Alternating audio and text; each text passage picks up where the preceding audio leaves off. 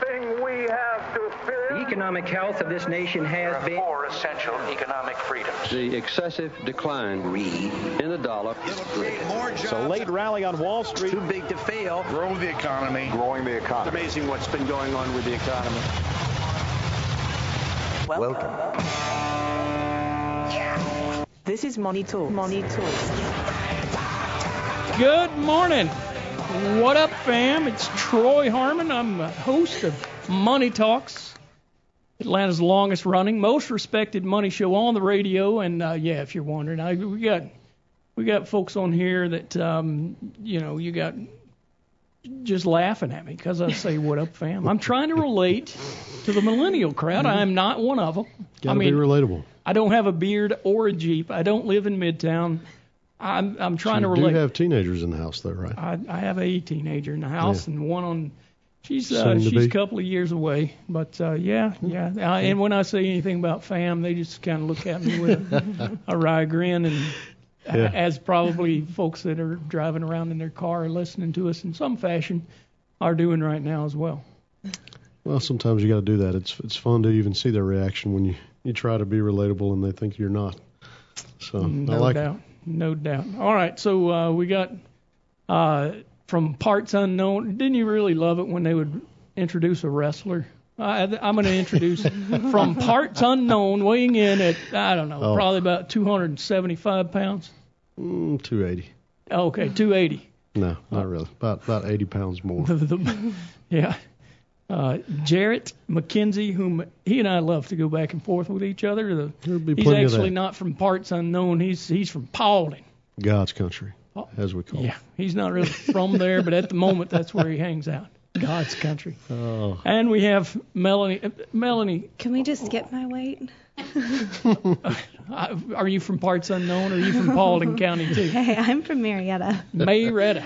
How about that? Mayretta. Uh, both of these guys are CFPs uh, working out of our planning and implementation department at Hensler Financial. And uh, as we go through the show, we'll be answering a whole lot of financial questions today. Um, but let's first talk about the stock market. We got a, a pretty good bump this week, 2.23% gain uh, on the market overall, approximately. Can I say that after you say 2.23? It's Yeah. Well, 2.23, right? did I think I read today that uh, January has been the best month on record. Really? I think so. Well, yeah, pretty sure that was a uh, alert from CNBC, or excuse me, actually that was just for crude, not the not the S and P, but even for crude, Well, uh, it's been quite the ride, and I'm sure that's contributing a lot to what we're seeing, uh, even with with the S and P. Of course, there's a lot of factors there, but well, I'll tell you this: last year, from uh, December 31st, which is usually you start at the close of the previous year, um, through the end of January, we wound up with 7.1% gain on the S&P 500. Our year to date, which would also be our month to date at the moment, 7.88%. So beat last year. Last year I was wringing my hands. Uh, I remember my forecast for 2018, six to eight percent gain. We wound up with a significant loss.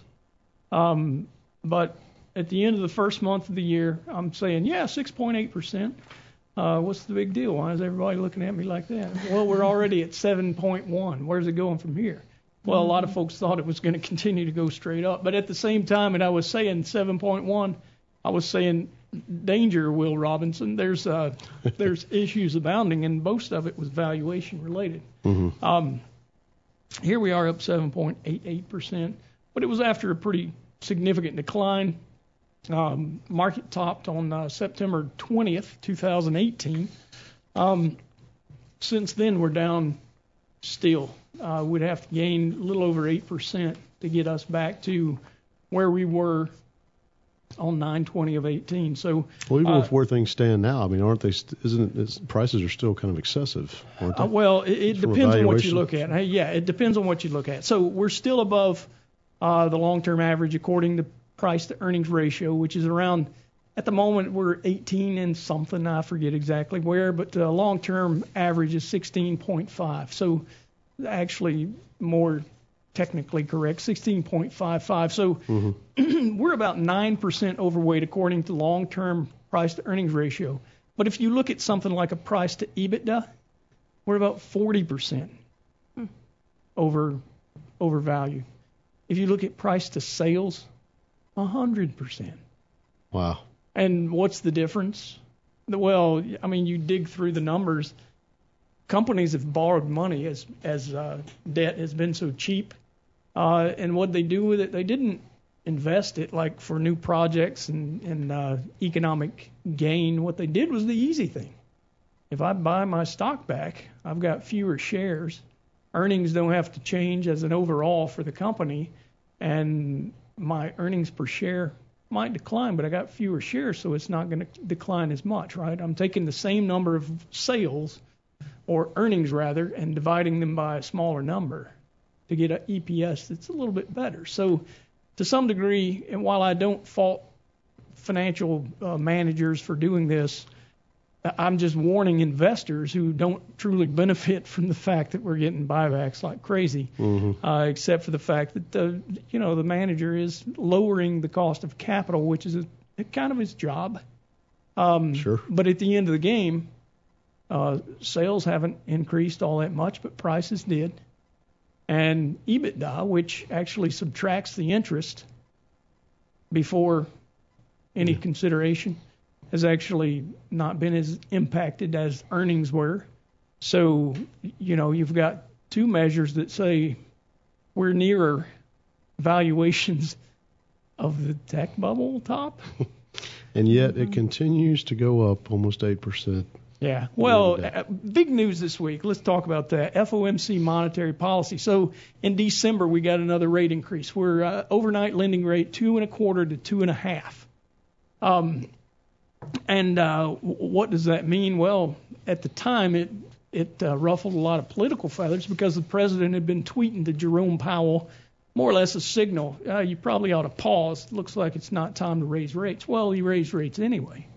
And what it caused within a day or two was a, a pretty significant inversion in the yield curve. Now, it's not the 10 year minus the two year inversion that everybody looks at as the like the go to signal since 1955. I think there's been, what, eight or nine uh, recessions, and every one of them was preceded by An inversion. an inversion of the yield curve. Well, today we have a strange situation where the one year treasury has a better yield than the two, the three, the five, and the seven year, which that seven is new.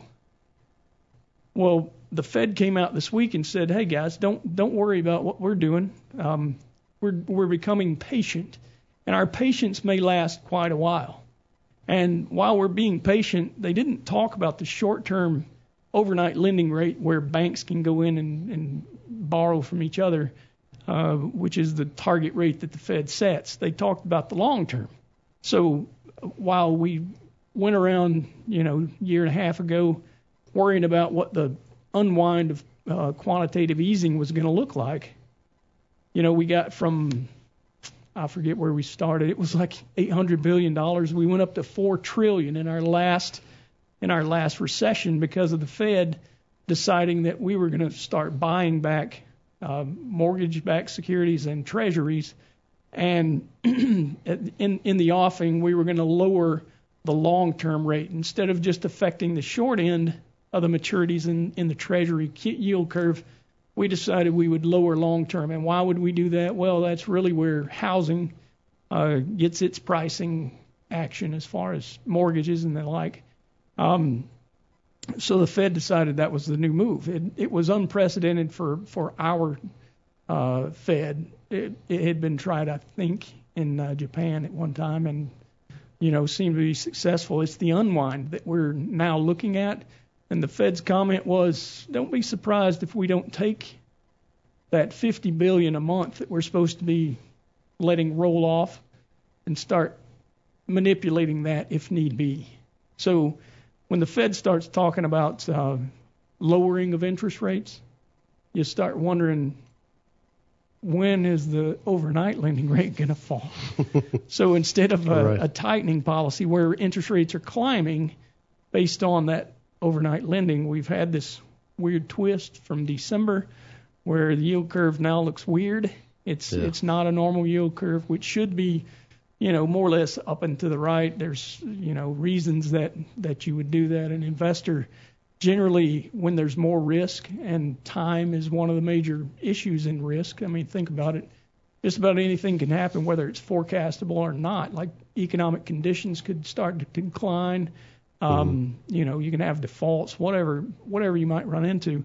Um, but uh, now there are folks talking in the market that 2020 we might actually see the Fed become a little more accommodative, meaning that they believe that we should see interest rates fall in 2020. The overnight lending rate, the FOMC's policy rate.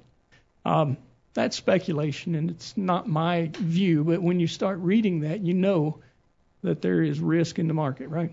Yeah, absolutely. In the meantime, market's up 2.23% this week.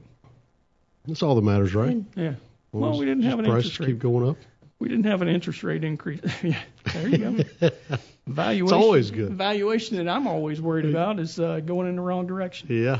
Well, hey guys, let's take a real quick break. When we come back, we'll uh, talk about a dog of the week and get into a situation that we uh, have put together for your listening pleasure. You're listening to Money Talk. Stick around.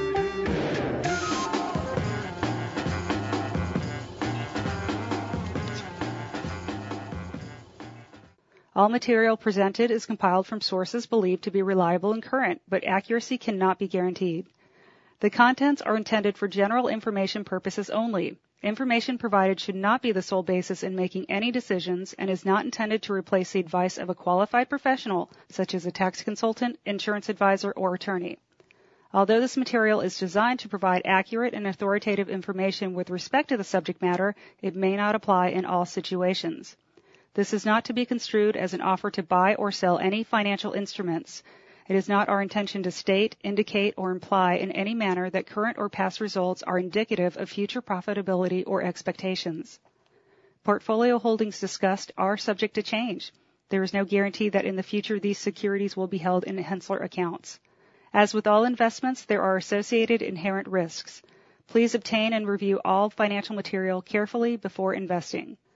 Hensler is not licensed to offer or sell insurance products. This overview is not to be construed as an offer to purchase any insurance products.